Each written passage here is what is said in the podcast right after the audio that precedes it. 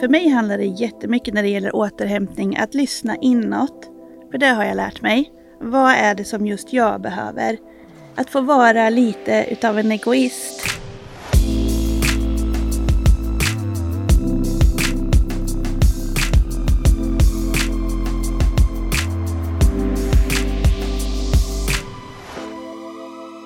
Hej! Välkommen till Region Sörmlands HR-podd. Det här är en podcast som bidrar till att utveckla ditt självledarskap. Om du gillar att bli inspirerad och vill lära dig av andra så är regionens HR-podd något för dig. Vi kommer att träffa och samtala med personer inom regionen som delar med sig av kunskap och erfarenhet som förhoppningsvis kan inspirera dig. I de kommande tre avsnitten så kommer vi att dyka ner i ämnet återhämtning, vilket känns väldigt aktuellt. Mitt namn är Lena Amnes. Jag jobbar som organisationskonsult och ledarutvecklare på Riddarfjärden. Vid min sida har jag regionens HR-direktör Kajsa Fisk och vi ska tillsammans leda dagens avsnitt. Och innan vi presenterar dagens gäst så vill jag ju börja med att ge lyssnarna möjlighet att få lära känna dig Kajsa. Och du ska veta en sak, att jag har försökt att göra research på dig och det har verkligen inte varit lätt. Alltså, du är verkligen inte publik. Men jag har ändå lyckats nosa upp att du är 46 år, att du bor i Nyköping, du har en master i psykologi, du har jobbat många år som chef och bland annat inom vård och omsorg. Du är certifierad yin-yoga-instruktör. Du har skådespelarutbildning och du är vegan. Ja, men du Kajsa, vem är du egentligen? Ja, men det där var ju jättemycket. Jag blir så här, vad spännande. det är ju en jättebra fråga. Ibland har jag önskat, så här, jag önskat att jag var lite mer så här, visste hur jag är för att också kunna göra val utifrån det.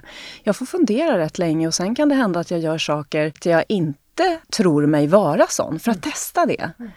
Och jag vill nog ha den blicken på mig själv, men också på andra. Jag tror att vi är så mycket mer och att vi ska lite grann akta oss för att faktiskt kategorisera oss in i vad vi är och inte. Mm. Vi lanserar ju faktiskt HR-podden idag. Det är mm. första avsnittet. Och hur känns det för dig? Jag tänker HR-podden, det är ju ändå din idé. Det känns jättespännande. Jag är jätteförväntansfull men också så lite, lite pirrig inför, det är ju premiär som du säger.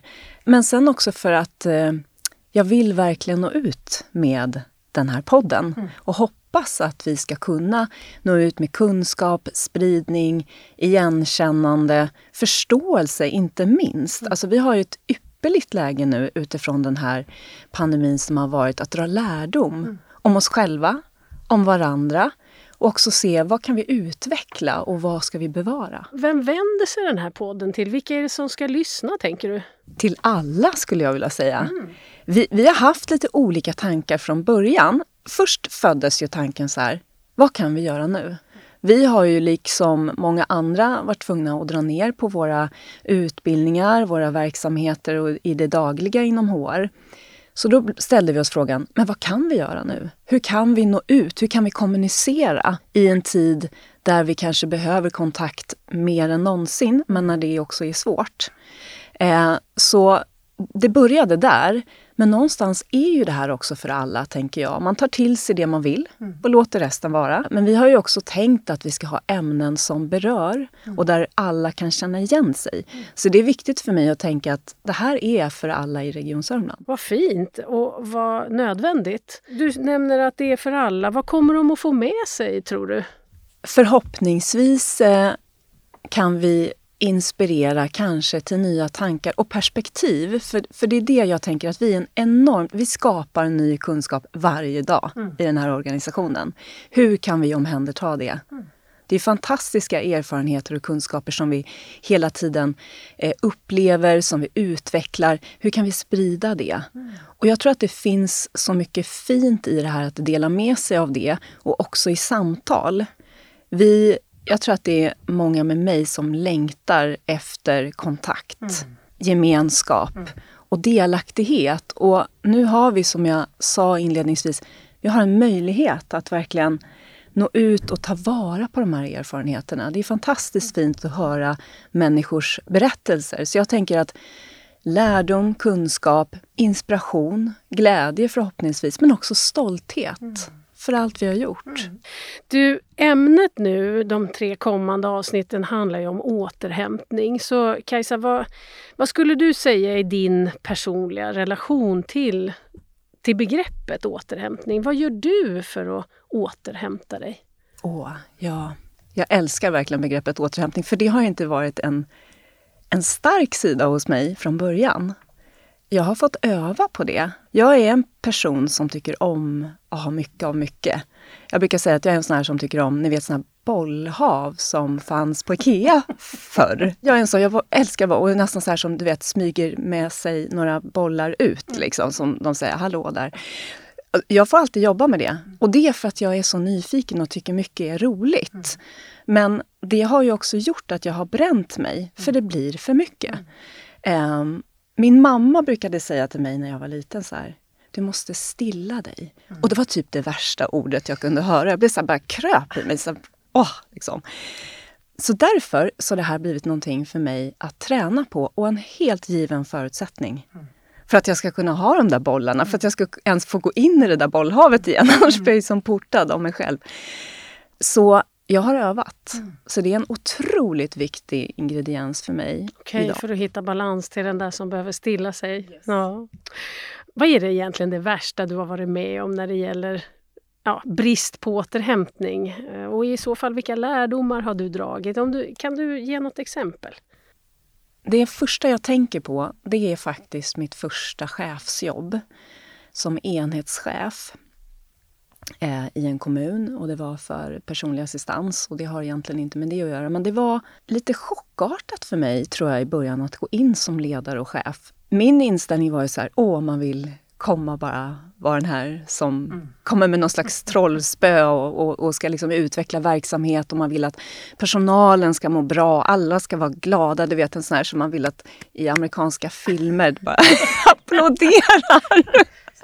Men, men det var inte riktigt så eh, såklart. Eh, men det var mycket ansträngande och det som är med, med chef och ledarskapet, det är så här, det är inte som att du får en introduktion att du får vara lite chef i början och sen så lite mer nästa dag och så mm. liksom så här, utan det är det dag ett, så pang. Mm.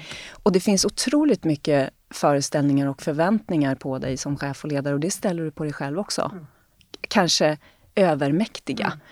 Eh, så det var tufft för mig. Jag, jag fick verkligen ställa mig frågan, är det det här jag vill göra? Kan jag göra det här? Kommer jag kunna nå fram med det som känns viktigt för mig? Mm. Så jag, eh, och då tog jag tag i mina livlinor som mm. då var mycket löpning. Det var så här, hur trött jag än var, hur slut jag än var. Jag bara var tvungen att gå ut och mm. sa till min familj, det kommer vara så här en stund innan jag liksom tar någon slags beslut. Jag måste få ge det här en chans. För det handlade ju om mig mycket. Mm. Det handlade om hur jag kunde hitta sätt att eh, ja, men stärka mig och skydda mig lite mm. också. Att liksom inte ta saker för personligt, mm. för då går man sönder. Så det var viktigt för mig att liksom hitta löpningen där och, och prata. Mm. Alltså med, med de tryggaste man har, familjen, vänner. Att jag är i det här nu, jag är under utveckling. Mm. mm. Ja. Men du, det låter ju som att där har ju du dina tre hetaste tips. Det handlar om att ta reda på sina egna behov. Det handlar om att vara tydlig med de behoven utemot de som du möter. Men också att prata, med, alltså söka stöd ifrån de som du har förtroende för. Mm. Vi kommer ju lägga ut den här podden på den externa regionens hemsida. Under HR-podden kan man hitta de här avsnitten. Och du som lyssnare nu, om du gillar det vi pratar om så får du jättegärna tycka till om det på den mejladress som vi kommer att meddela om i slutet på det här avsnittet. Eh, och där kan du komma med förslag på ämnen du vill att vi ska ta upp eller bara tycka till. Jag ska faktiskt få nu äran att presentera vår första gäst. Den här poddens första gäst. Och jag skulle vilja ge en liten lätt beskrivning. Du ska alldeles strax få presentera dig själv. Eh, men den här gästen arbetar i vanliga fall som verksamhetsutvecklare på ortopeden. Men har under det här året gått in och jobbat inom covidvården i det mycket hektiska och berörande arbetet. Det har ju varit annorlunda säkert och det som sägs om den här gästen är att hon är lösningsorienterad, positiv och lugn när det stormar. Nu är vi ju jättenyfikna på att höra mer om dig, så varsågod och presentera dig. Tack snälla, vilken fin presentation. Eh, Sofia Sandström heter jag och jag är verksamhetsutvecklare på ortopedkliniken, precis som du sa. Eh, och jag är sjuksköterska i min grundprofession. Mm. Mm. Mm. Och ditt år måste ju ha varit annorlunda, minst sagt. Vill du berätta lite grann om den resan? Eh, ja, det har ju varit, eh, när man ser tillbaka på det så har det ju hänt så otroligt mycket. Eh, jag satt lite innan och försökte få ordning på alla mina tankar som poffar upp i huvudet angående det här. Och eh, då kan man dela in det i två delar egentligen. Den första, som vi lite kallar det också för första vågen, då handlade det jättemycket om, då var jag fortfarande verksamhetsutvecklare på 100 procent. Och då handlade det jättemycket om att skapa rutiner, skapa trygghet för medarbetarna, eh, introducera Eh, då handlar det ju jättemycket om skyddsutrustning och, hur ska den användas, när ska den användas, varför och hur ska vi göra. Eh, brist på sådana saker också. Eh, då var det väldigt, då var det liksom det som jag gick in för. Eh, och vi skapade nya flöden. Hur ska vi liksom få det här som klinik? Att, hur ska vi mäkta med det här? Vad kan vi göra för att avlasta? Och, och de hade vi liksom kvar ända fram till sommaren 2020 måste det bli förstås.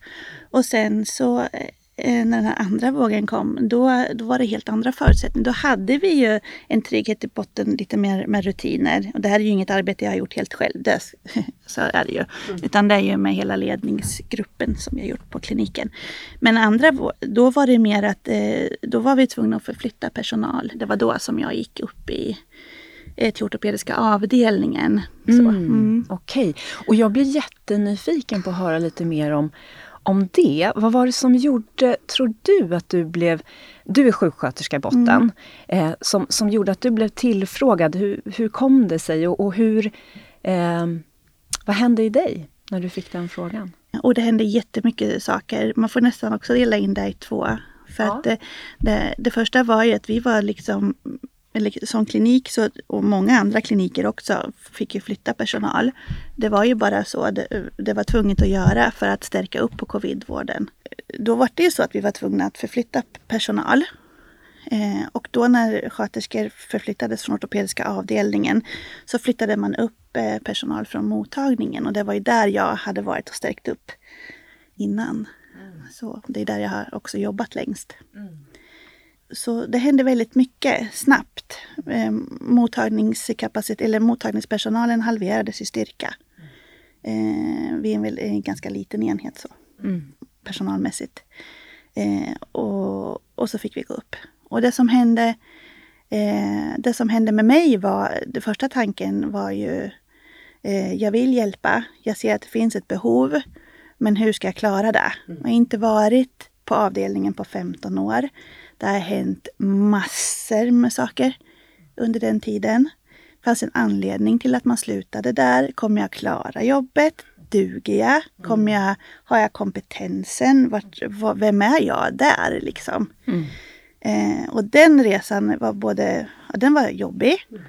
Eh, men när man står så här lite och tittar på det med, i backspegeln så otroligt häftigt när man inser den här skjutsen man får av att få vara en del i gänget, kunna klara av att leda arbetet, eh, ta hand om patienterna, eh, ge dem en god omvårdnad, få vara nära människor, hjälpa sjuka människor. Alltså så otroligt roligt. Alltså det är klart att det gör man ju även eh, i öppenvården naturligtvis. Men här blir det så nära. Och patienterna är ju liksom där dygnet runt. Mm. Eh, och få vara med och planera för vården och hjälpa till. Otroligt roligt. Mm. Och spännande och utmanande. Ja. Jag tänker också att det måste ha krävts ett stort mod när du tog det här steget. För mm. precis som du säger så var det mycket tankar, funderingar, kanske rädslor. Mm. Vad var det som gjorde att du ändå kom fram till att eh, ja, men jag, jag gör det här? Alltså, det, var, det handlade jättemycket om hur, hur ska jag liksom klara av eller bemästra det här på något sätt. Eh, hur, vad behöver jag göra för att, att klara det? Eh, och då, in, då var det väldigt viktigt för mig att eh, med återhämtningen eh, och till en början handlade det faktiskt om att skala bort precis allting. Eh, allting som inte hade med, med sömn och vila att göra. Det, det fick bara... Vad, hade, vad kan det vara till exempel? Nej men det, bara det här med, med kalendern. Eh, att man, för det första, när man, jag jobbar som verksamhetsutvecklare, då jobbar jag ju mycket utifrån min kalender och med mig och det är möten och du vet, det är väldigt så här uppstyrt allting. Och sen sjuff bort med det. Eh, inte planera massa saker, aktiviteter på kvällar och helger. Mm. Eh, och det menar inte jag att, att, att det var dåligt eller tråkigt. Utan jag, det var sunt. Kanske helt nödvändigt. Helt nödvändigt. Mm. Så min återhämtning bestod av hundpromenader mm. och vara ute i naturen. Knata på Sörmlandsleden. Bara få hitta andra rum liksom för återhämtning men ändå vara ute. Så det har varit jätteviktigt för mig.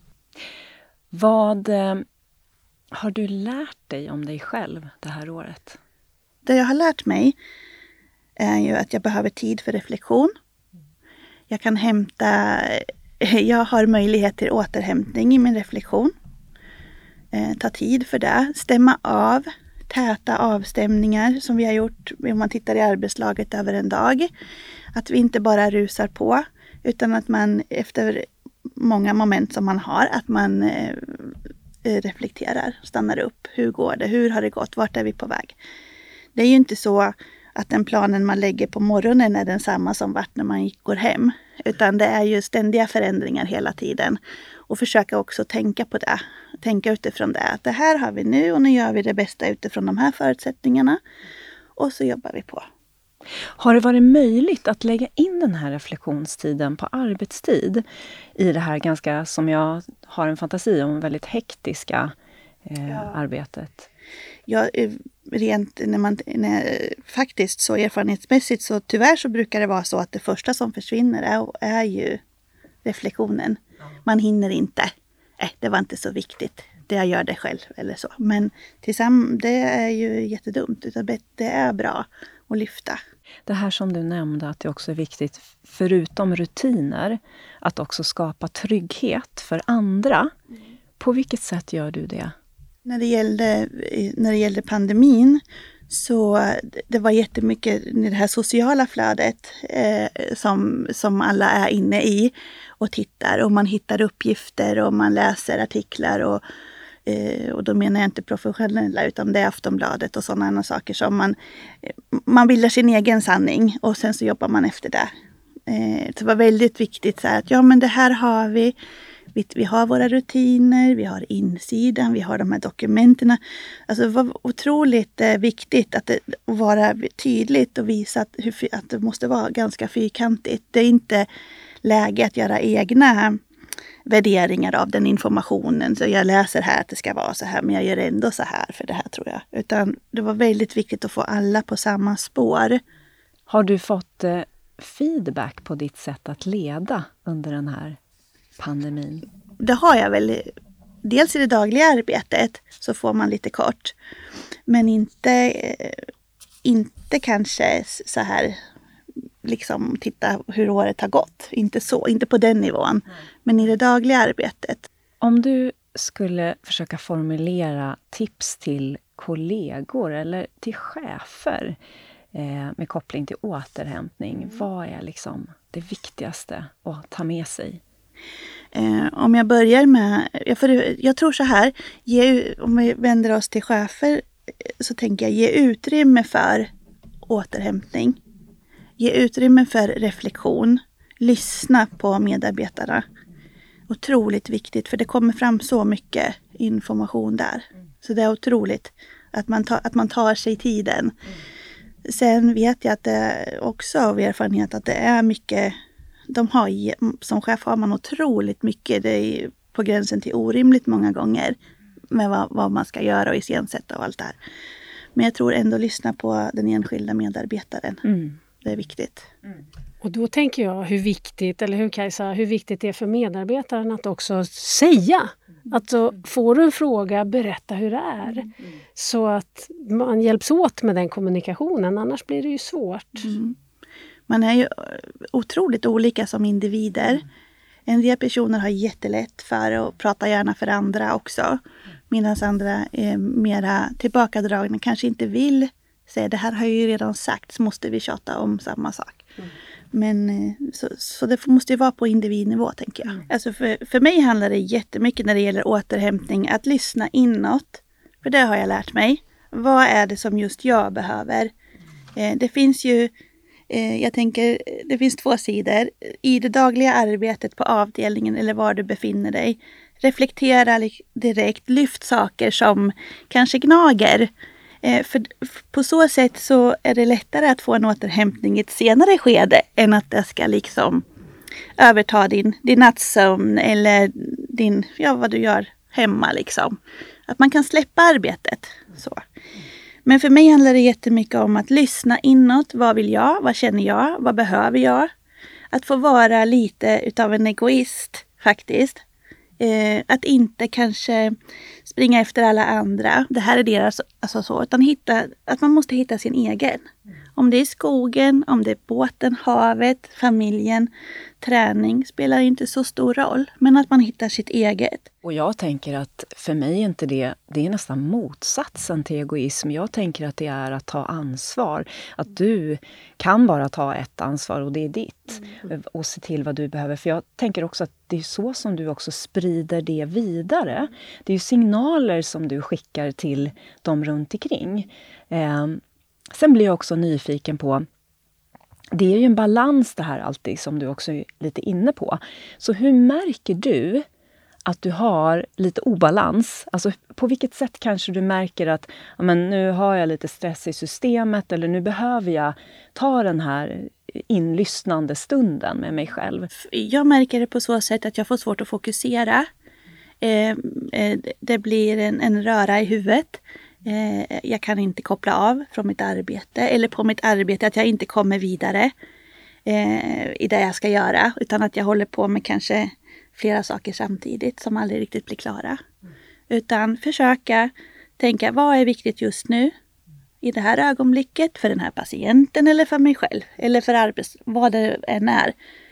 Att, att liksom lösa det. Och kan jag inte lösa det, för så, kan det, så är det ofta, att man har frågor som man kanske inte själv kan lösa. Lyft det där det hör hemma. Istället för att bli den här eh, att man ältar saker, antingen med sig själv mm. eller i, sitt, i sin arbetsgrupp.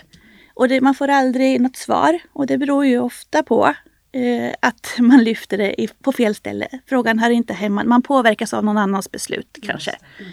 Så försök att lyfta så att man själv kan släppa och gå vidare. Superviktigt. Hur märker andra? Eh, kanske inte lika lätt att märka. Vi kan dölja det ganska bra, som den här anden som simmar i vattnet och paddlar med fötterna under ytan. Det är ingen som ser och svetten lackar. Mm. Men eh, eh, ofta just det här bara, jag har märkt det själv om jag får frågan Hur går det? Hur är det med dig? Kan jag hjälpa dig med något? När jag får, då, får, då måste man stanna upp. Och då har man ju ett val. Antingen så säger man ja eller så säger man nej. Mm. Eh, och jag tycker, jag tycker att man ska bli bättre, tycker, alltså jag, det är bättre att man, att man tar hjälpen när man får den. Mm.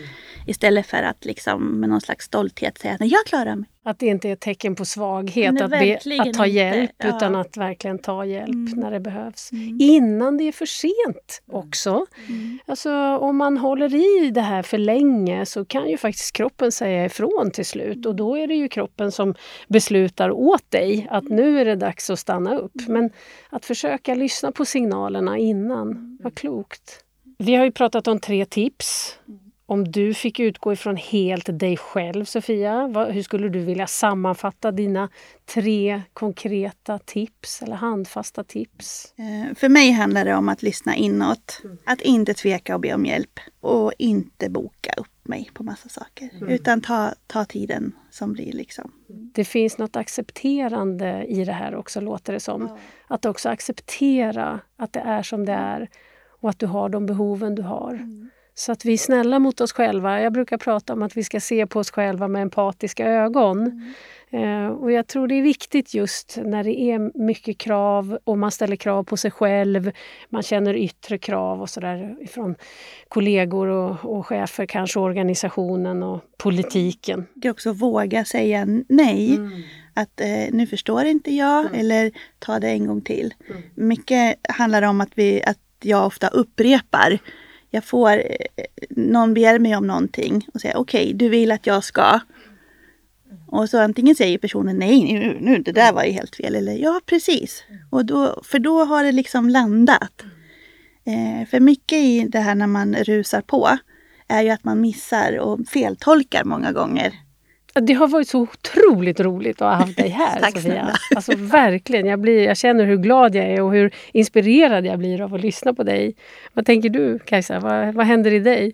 Jag blir väldigt imponerad och jag tänker vilken lärdom och kunskap som du kan förmedla som vi också som jag sa inledningsvis, kan ta vidare. Så att vi inte glömmer det här nu, utan håller kvar det. Och just det här som du nämner med återhämtningstipsen, att ha med det i det vardagliga hela tiden. Man brukar ju ibland säga sådär att det, det, är liksom inte lönt att börja lära sig simma när man, när man håller på att drunkna. Utan det är väldigt fint att ha de här egenskaperna redan innan. Mm. Eh, så att jag vill tacka så jättemycket för din berättelse, dina erfarenheter och dina tips som vi förhoppningsvis ska kunna sprida vidare till fler. Mm. Och du som har lyssnat nu, om du gillar det här avsnittet så det är väl klart att du ska dela det på dina sociala plattformar. Vi kommer att fortsätta på ämnet återhämtning och eh, nästa avsnitt så kommer vi att möta psykologen Paula Richter och då kommer hon att berätta för oss eh, liksom, vad händer i hjärnan? Hur, hur kan man känna igen varningssignaler? Vad har sömnen och maten för betydelse för återhämtning? Så um, nu är första avsnittet snart, alldeles, alldeles snart slut. Så Kajsa, det här är ju faktiskt ditt initiativ. Hur känns det precis just nu? Just nu så är jag väldigt uppslukad av Sofias berättelse. Eh, det känns otroligt bra att kunna förmedla och det känns så rätt att få göra det. Eh, för vi som inte har varit där, har inte varit där. Mm. Det är så viktigt att få till sig den kunskapen och förståelsen för att vi också vet vad ska vi jobba vidare med och vilka behov har organisationen? Vad behöver vi eh, på HR mm. stötta upp med? Så att jag känner nu bara mig väldigt tacksam och uppfylld av de här både råden men erfarenheterna som Sofia bjuder på. Mm. Mm. Om du som lyssnar nu har blivit inspirerad av det här, då får du jättegärna mejla, för nu har vi en mejladress som heter hr-podden regionsormland.se. Stort tack för idag! Det är otroligt roligt att få göra det här tillsammans. Så... Tack för att jag fick komma! ha det bra! tack, tack! Hej då!